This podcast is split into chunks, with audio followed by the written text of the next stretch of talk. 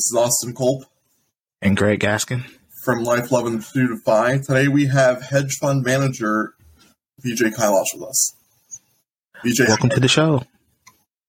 Awesome, thank you guys. Really excited to be here. I uh, love the episodes and love seeing what you guys are doing with the fire community and just creating a great collaborative environment for everyone to learn from and benefit from. So, thank you for the invite to the show.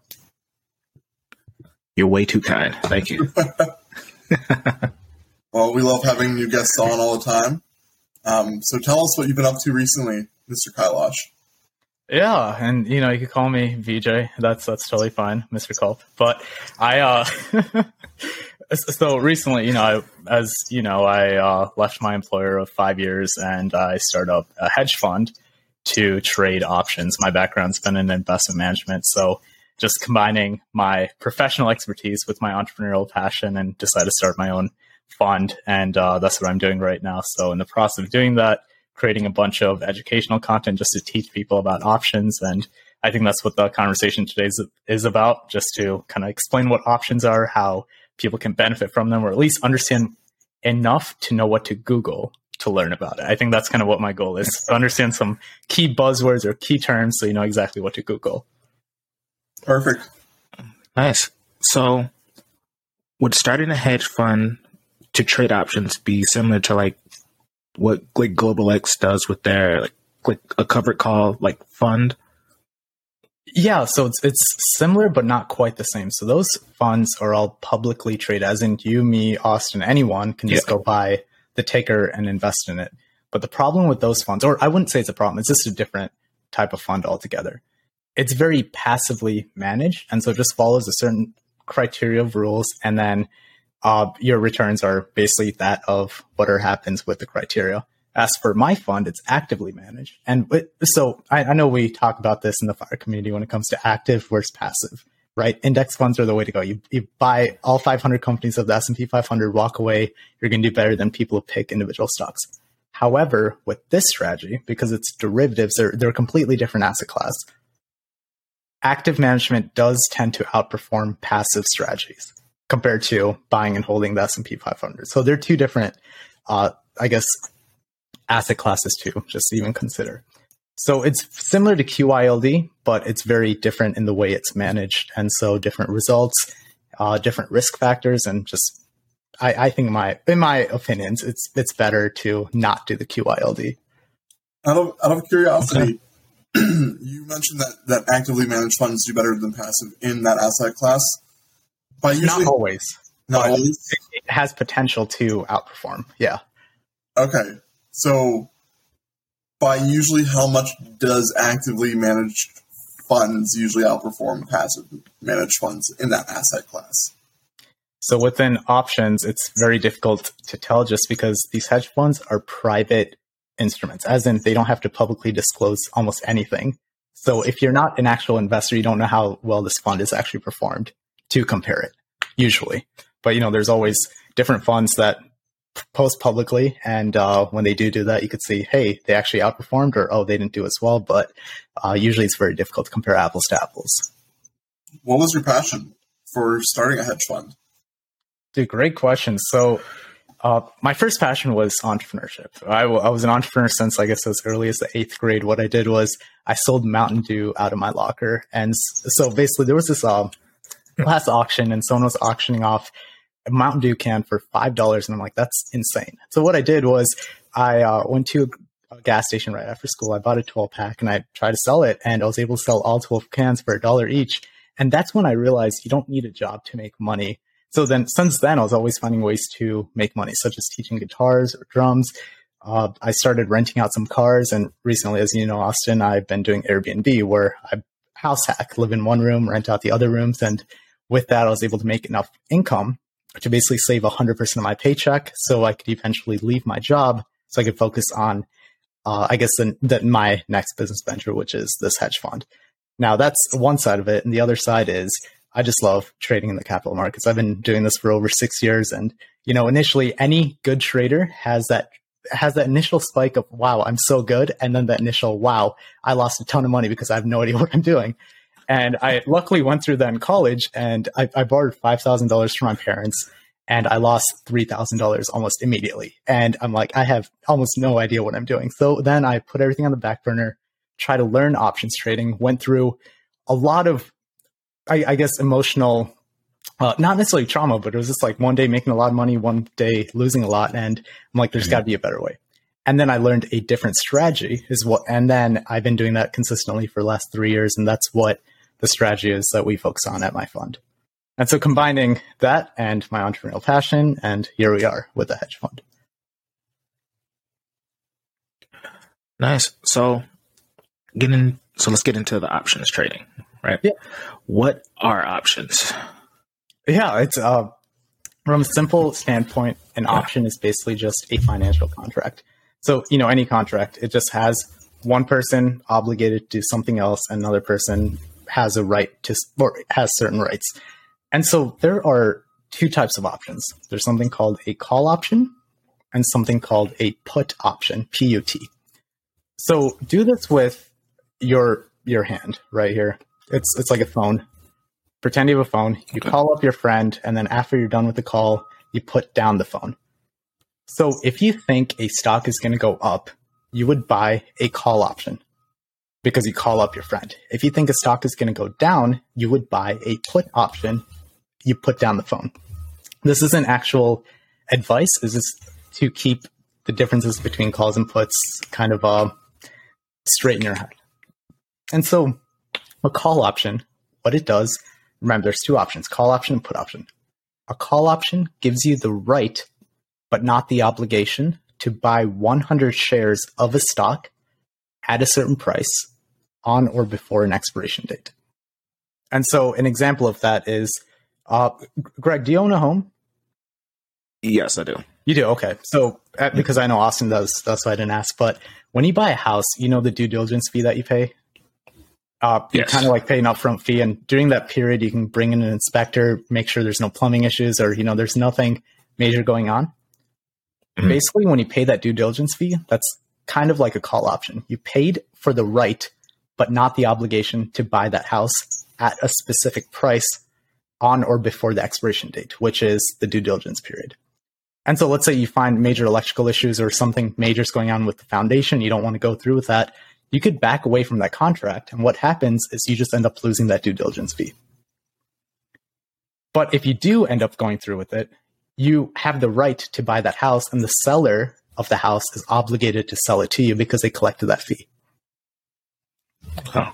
That makes sense. So that's all a call option is, except you take that from real estate and then you compare it to a stock. When you buy a call option, you have the right to buy a stock at a certain price on or before an expiration date. So let, let me use an example. Let's say right now a stock's at $100 and you think in 30 days, some big events coming out and you think the stock's going to trade at $120, but you have no idea. So you don't want to put in all your money. So what you could do is you can go into the market and buy something called a call option with a strike price of, let's say, $105. So the strike price is a price which you have the right to buy the stock at. And so in 30 days, let's say the market shoots way up and now the stock's trading at 120 like you predicted, because you bought the contract, you have the right to buy 100 shares at $105 even though it's trading at 120. And so you could buy the stock at 105 and then you could sell it in the open market and just make a almost a $15 profit minus the, the premium that you paid for that right and the commissions. If that makes sense. And so uh, let's just say the premium you pay for this is $2, right? So in 30 days, when the contract expires, the stock's trading at 120, but you had the right to buy it right at 105. But you paid $2 for that right. And so basically, your cost to buy the stock was 107 but you could sell it in the market for 120 and you just made $13 profit. But okay. what happens is, let's say the stock is below $105. You actually just end up losing that $2 premium because remember that contract which you bought, it gave you the right to buy the stock at $105. And there's no reason you would buy it at 105 if it's trading at only 103. Right? So you would just buy it in the open market. So that contract you bought actually just expires worthless. So that's all options are just gives you the right to buy a stock at a certain price on or before an expiration date. And so that is the one type of option, but we'll take a break before we go into put options. Any uh, questions on that? I just threw a bunch of information at you guys. Yeah. So, out of curiosity, um, for those who might be looking to get into options trading or um, going down that route with call and put options, um, what resources would you recommend about letting new investors learn about options for the first time? Absolutely. Uh, great question. So I've been putting out a bunch of content on my own website, vijaykailash.com. And on that website, I go through the very basics of call options and put options. And I'm going to go through a bunch of different strategies you can use in your own portfolio once you understand how they work. So just uh, head over to vijaykailash.com, first name, last name, and uh, have a podcast, which is going to be specializing in uh, entrepreneurship, self improvement, but also investing in options. And uh, also have a bunch of articles out there which can help you learn about options as well. Perfect. Now, are there any specific brokerages that restrict options trading or don't do it? Most brokerages allow it, but you have to ask for specific permissions. And so, let's say you use Fidelity. You, you don't naturally just get options trading. You have to go apply for options and you have to put in information. How long have you been trading options? What's your expertise level? And based on that, they will either approve or deny you. The only reason you get denied is if you're trying to extremely risky things on your application, but you have zero experience, they're going to say, yeah, we're not going to let you do this. Or they're going to give you very limited access to options. So essentially, it's like, you know, having like training wheels on your. Exactly. Well, training wheels, but you can still lose a lot of money if you don't know what you're doing. Okay. Yeah. Nice. So we talked about buying options. What about the sell side? How can you lose money selling options? or how does it work? Yeah, so like in every market, there's always a buyer and there's always a seller. And so what I talked about, like you said, Greg, was the buying side. You buy a call option, you end up paying a premium. What happens is the person you paid the premium to, they're the ones who sold it.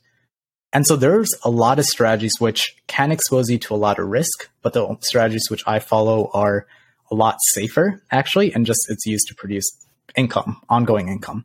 So there's a strategy using call options called a covered call. Have you heard of that or are you familiar with the covered call strategy? I've heard of it, but not really an, an expert okay. on what that well, actually means. Of, so think of, uh, I guess, the example which we had before. Let's say stock's at $100. I own 100 shares of this stock. What I want to do is I want to collect income on the stock. So I would sell a call option at $105 strike price. Remember the previous example? Someone was mm-hmm. buying mm-hmm. this, the option. I'm selling it to them. And for that, I get to collect a $2 premium. The only thing is that if the stock goes above the $105, I become obligated to sell the stock at the $105. Remember, I'm the one selling the house. And so if the buyer wants to buy the house, I'm obligated to sell it to them. But I got to I got to get paid the due diligence fee. And so, in essence, if I own a stock and I'm comfortable selling it at a profit, remember it's at 105 right now, but I want to sell it at 105. Sorry, it's at 100 right now, and I want to sell it at 105. I could collect income by selling a call option against the 100 shares I have. And so, when I do this, I get to collect income, lower my cost basis, reduce volatility, reduce my risk. And the and worst case or best case, whatever happens if the market goes up, I become obligated to sell it at a profit. But if the market goes down, I would have still done better than someone who had just bought the stock and who had not sold the call option because I at least got to collect the income. They did not get to collect mm. the income. So no matter what happens with the call option, by doing the strategy, you basically make money, but just know your maximum profit is, or your profit is defined and it is capped. Because if the stock shoots up to, let's say, $300, you still had to sell it at $105. And so that is the risk. You miss out on the gain. But the probability of it shooting up from 100 to 300 in 30 days or how much ever it is, right? you, have, you have to do the math and, and options are priced accordingly based on implied volatility and how the market believes the stock's going to change. Okay, thanks. Good information to know. Yeah. Is there is there any type of investor you would not recommend doing option trading for? It's not necessarily the type of investor. I think it's about the type of education you have regarding options trading before getting started. I think there's a type of option trading strategy that would work with any type of investor, but you just need to make sure you're educated enough to understand what type of investor you are and what your goals are and which option strategy ma- meet, meets those goals. So I, I, I think it can be used for anyone, and that's the beauty of it. You can make money up bear markets, bull markets, neutral markets. Um, you could speculate with it. You can just use it to make income. No matter what, there's there's a strategy for anyone, but you just have to learn it first. Gotcha. So we talked about the call side options. Now, you want to get into the put options? Dude, great question. I uh, I love puts. They're actually uh, they're my favorite, and th- this is why. Think of so put options. Remember back to our example, the phone. You call up, as in you buy a call option if you think the stock's going to go up, because it gives you the right to buy the stock. Put down. You would buy a put option if you think the stock's going to go down, because the put option gives you the right, but not the obligation to sell 100 shares of a stock. Call option gives you the right to buy 100 shares a put option gives you the right to sell 100 shares of stock. So a put option, in essence, is basically just insurance on a stock. So going back to our example, let's say stock's at $100. You could buy a put option at $95 strike price. And so you're basically buying insurance. If the stock stays above 95, all that means is that there's no insurance claim, as in uh, the market did not crash. But if the market does go down below 95, you have the right to sell it at 95. So let's say you, you buy a put option on a stock, it goes down to $70. Because you bought the put option, you had the right to sell it at 95, even though it's trading at 70 right now. So in essence, a put options is like insurance. And think of car insurance. Every six months, you pay your insurance premium. Best case, you don't crash your car. But if you do crash your car, you the insurance company basically buys the car from you that's exactly what's happening here with put options. You, you're buying insurance on a stock. If the stock goes down, the insurance company basically buys the stock from you at a lower price and you basically get coverage. But if the market does not go down, you just end up losing your premium. And so, what I do, uh, the thing about the seller side is I am the insurance company. That's what my fund does. We sell insurance on stocks we want to own. So basically, no matter what happens in the market, we make money. Think of this. I want to own, uh, let's say QQQ, NASDAQ 100, you know, very heavy in tech stocks. I can buy it right now in the market, or I can sell insurance on QQQ. So if the QQQ does not drop, I get to make about 20% a year of just income from the insurance premiums. But if it does crash, I become obligated to buy it at a lower price, but I wanted to own this this ETF anyways. So no matter what happens, either I make 20% if the market does not crash, or I become obligated to buy it at a lower price, which is exactly what most people want to do. You want to buy these high quality companies at lower prices. And because I'm a long term mm. investor, after it drops, I just wait, hold it, and then I let it basically go back up in price over a few years. And so that's where I love put options. Basically, it's insurance letting me buy great companies at lower prices. Is there a minimum amount you need to get started to doing options? Um, so that, it depends though what type of strategy you're trying to do. If you are selling options, you need to be able to buy 100 shares of the stock.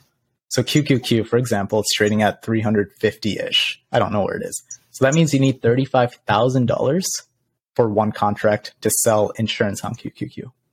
Assuming you're not using margin, you're not borrowing money. If it's a cash account, you need about 35 grand. But if you're buying options, which I don't necessarily recommend, you would need to be able to pay the premium amount, which maybe comes to 800 bucks per contract or so. Uh, it really depends on, uh, there's a bunch of different factors on what, uh, how much, how options are priced. But uh, I wouldn't recommend getting started with options unless you have about twenty to twenty-five thousand dollars. Okay. That makes sense. And in the meantime, like play with, like understand it, play with the paper trading account, understand difference between buying and selling, and learn how the platforms work. And once you get to that twenty five thousand or closer to forty thousand, because I personally only do this on index funds because I'm very bullish on index funds in the very long run because I don't think I can pick individual stocks better than how the indexes can perform. So I'm just taking that assumption out and I'm only doing this on index funds. But if you find stocks that you like that are that you can buy 100 shares of easily, then you could probably get started with selling options on them. Now you, you mentioned a, a, paper account. Like uh, i am assuming that it's like a. Could you explain that? Like, is there like a way for investors to buy options without their real money, or? Yeah, yeah, yeah. So paper trading counts like just fake money, as in the broker gives you a fake hundred thousand dollars. It's not your money. It's just kind of like, hey, this is hypothetical money. Enjoy. And with that, you could buy and sell, but it's not real money. No trades are actually being executed it's more just for you to track your own performance and for you to understand it a little bit more. But the real learning happens when you risk real money because that way you take all emotions or your emotions actually do weigh heavily when you're a trader. Now, do a lot of the big brokerages have this or only certain ones have that capability? The paper trading? Yes. Uh, gosh, I know uh, Thinkorswim by TD Ameritrade has it. I don't personally use it. I've never used paper trading other than outside of college because I think real learning happens when you risk real money. Uh, but if you really want to learn it, I think you need to risk real money. In my opinion, that's how I roll. But if you just want to try a hypothetical strategy, it might it might make sense to do it. But I, I think real money is where you see how your performance actually is. Okay. Because there's one thing trading on theory, another thing trading when your emotions are attached. And this is why 99% of traders are not successful because they let emotions come in. The moment your emotions come in, you're going to be an unprofitable trader. Like you might you might win every now and then, but you just end up gambling. You start doing something called revenge trading, where market drops or it goes against you, and then you try to double up on your position size to try to make back your gains, but you just end up losing it more. And emotions are extremely dangerous when it comes to trading. So you said you trade mostly on index funds. Now, are there? Can you do it on any index funds, or do only certain ones? I guess allow you the capability to trade options on them. Yeah, so you can actually do it on almost most stocks. Any stock that uh, I, would say a lot of stocks have options capabilities. Of very small companies do not necessarily have options, but any of the big companies on the S and P 500, most of them do have options. So if you are very bullish on just Apple, you could trade options just on Apple. You could do it just on Amazon. But remember, Amazon, um, I don't know what the price is. It's a couple thousand dollars. So you need you, you need you need quite a lot of money just for one contract yeah. if you're trying to sell options. And so uh, you could find stocks that are maybe uh, 20 to 30 bucks and you only need two to three grand for one contract. And I think that's a great place to get started. But just know if that company it's doing accounting fraud or just has a lot of has bad earnings, your, your position size is so concentrated where you have to figure out whether you're okay holding that company for the long run. So it's very important to only sell options on stocks and securities you are very bullish on in the long run, where you're okay with it dropping 20 to 30% at, rather than, oh crap, I should have not bought this company. So it's basically just like an alternative to buying a stock. So you find a company you want to buy, an alternative is instead of just buying it, you would sell a put option. With running your own hedge fund, what does a normal day, an average day in, in your life look like? So, you know, just uh, just started this a few weeks ago, I guess about a month ago. It's been very uh, crazy, but usually we wake up around 5:30, meditate, go to the gym, come back, get a clear mind, and then start doing, uh, you know, I'm, I'm, in the process of creating a website, starting a podcast, creating articles, doing outreach to investors and uh, prospective clients. But also around 10 a.m. is when I start trading usually. So I've usually just because with this strategy it's very automated. I understand I've been doing it for six years. I place a trade and I kind of walk away until I get a notification on my phone saying I need to do another action. And this is where good traders get separated from bad traders because I'm not using emotion. I'm not watching the screen. I don't know what's happening in the market. I don't care what happens in the market, but I know it will go wrong if I start looking at what's happening in the market. So you place a trade, you get notifications, you just kind of close the screen, walk away, and then my phone reminds me or tells me, hey, this trade's been executed or QQQ has dropped 4%. Uh, and then I can basically decide what to do at that time. So that way I'm not really in front of my computer for trading as much. It's a lot of uh, client investor outreach. Okay.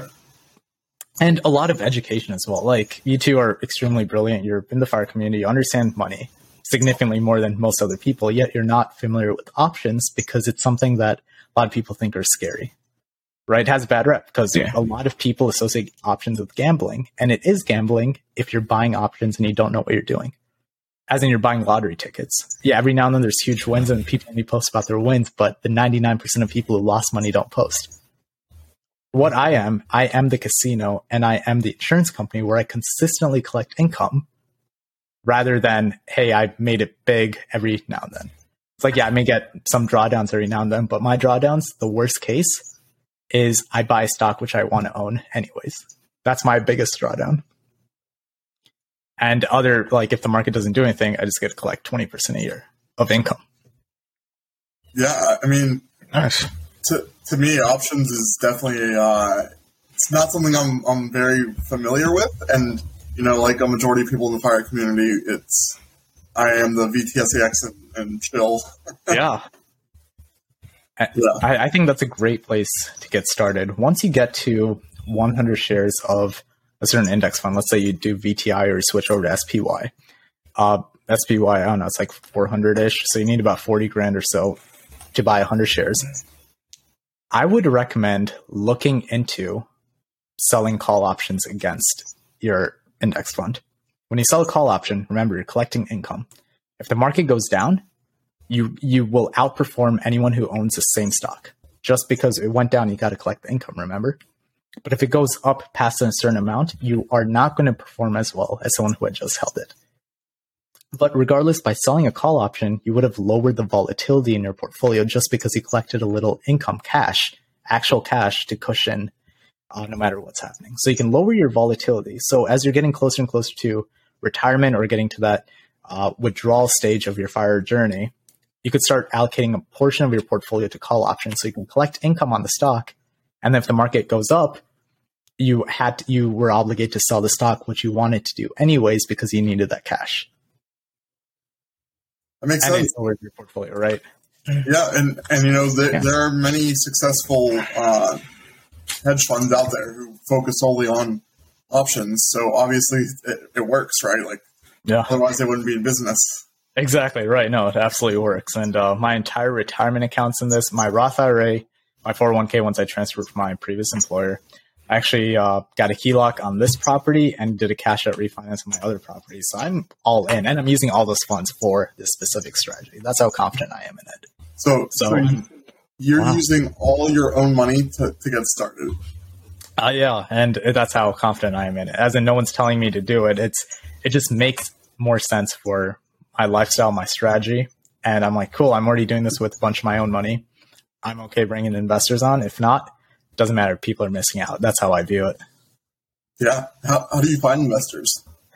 So going to networking events, and uh, that's actually the I guess purpose of this podcast, which I'm starting just to bring on other entrepreneurs, other investors, other people who've quote unquote made it in a professional and financial sense, and just kind of learn their story to understand what they're doing. So then I could share it with my audience, and I'm going from a long term perspective, just the giving perspective. I'm not trying to make any sales. It's purely, uh, hey, you have great information. Let me share it with my community and let's just grow as a community together. And then those who want to invest, they're more than welcome to. But by no means am I trying to force anyone to do anything because I'm perfectly fine just managing my own money and with the few investors I have. But as if people want to invest, they're more than welcome to. What's like a minimum investment to get started that you have to make? Yeah, so this is uh, getting a little bit more into the private offering stuff, which I can't really talk about on this. But legally, I can only raise capital from someone who has at least $2.2 million in net worth, excluding their primary residence. And then from there, you know, just have a conversation, build a substantive pre existing relationship before I can make an offer. But that's not the minimum investment. Minimum investment's a lot less than that. But just for, to, for me to take you on as a client, you need to have 2.2 million in net worth. All right, nice. So, uh, you mentioned that you had your like your Roth funds and you're transferring your 401k to it. Uh, would you recommend people is try options trading in a retirement account or an after tax brokerage account? I'd recommend starting with a regular brokerage account, taxable brokerage account, just because you can deduct your losses. When you get started trading a new strategy and you don't understand it, you need to be able to write off your, your losses because I can guarantee you will have losses when you're just getting started. But once you understand your strategy and you know you don't have as many losses, it's good to transfer more into a uh, a retirement account because you're not paying any taxes. The only problem with this strategy is that it's very tax inefficient. Every contract I sell, it's taxed as short term capital gains, which is the same as your ordinary income. But the only difference is it cost me five minutes of my life to make that trade rather than working eight hours a day. In the in the tax realm, right? It's like if I'm making that much money with five minutes of my day rather than working a nine to five, I'm happy to pay the taxes. But that's how I view it it really depends on, uh, I guess, other perspectives. So uh, there are other strategies that are more tax favorable, which I personally haven't gotten into myself, but you can trade options on something called futures, which is another type of derivative. So it's actually second degree derivative trading, and that's taxed 60% long term, 40% short term. So by doing this, you're actually getting better tax treatment overall, but uh, doesn't mean you should necessarily just just because um, it, like just like anything you do, you need to learn it first, practice it, and then once you feel comfortable, then you can go all in. You know, what what would be the best way for people to get get into contact with you if they have questions about options trading? Absolutely, and I know this was a lot of stuff I just kind of threw up on you guys, so you know I appreciate you, uh, you know, following along on this journey. Um, the best place to get in contact with me is going to vijaykailash.com. My first name, last name.com has all my social medias out there. If you want to learn about the options, I posted a very uh, an introductory, I guess, article on there, so you can read it, understand it. Reach out to me on social media for uh, any questions. More than happy to jump on a call. And I view it as I, I, think the fire community especially can benefit a lot from options just because, like you said, VTSX, VTSAX and chill has been kind of the mantra. And I think it's a fantastic place to get started but with a little bit more slight active management, you can outperform uh, VTSAX significantly over the few decades you're going to be doing the strategy. It just takes just a little bit more education, selling a few more call options once you understand it, collect that income, use that to buy more shares. And you're going to do mm-hmm. significantly mm-hmm. better than just waiting for dividends to come in. Dividends, honestly, it's it's something, but really, like it hurts me how little it is and how much people care about dividends. Here, you can literally create your own dividend.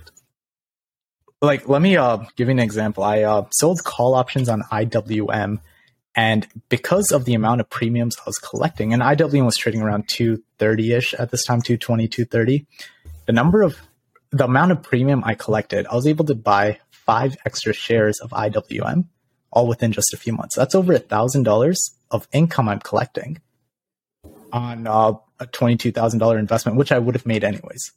IWM again is the, the Russell 2000, it's a small cap index. Using that much money I made, I was able to buy five extra shares. And now when the market goes hmm. up, I could continue selling more call options, collect more income, buy more shares. Now compare that to someone who had just bought the 100 shares of IWM and just kind of walked away for life. Who's going to do better? Someone who has five extra shares in just a few months or someone who just kept that 100?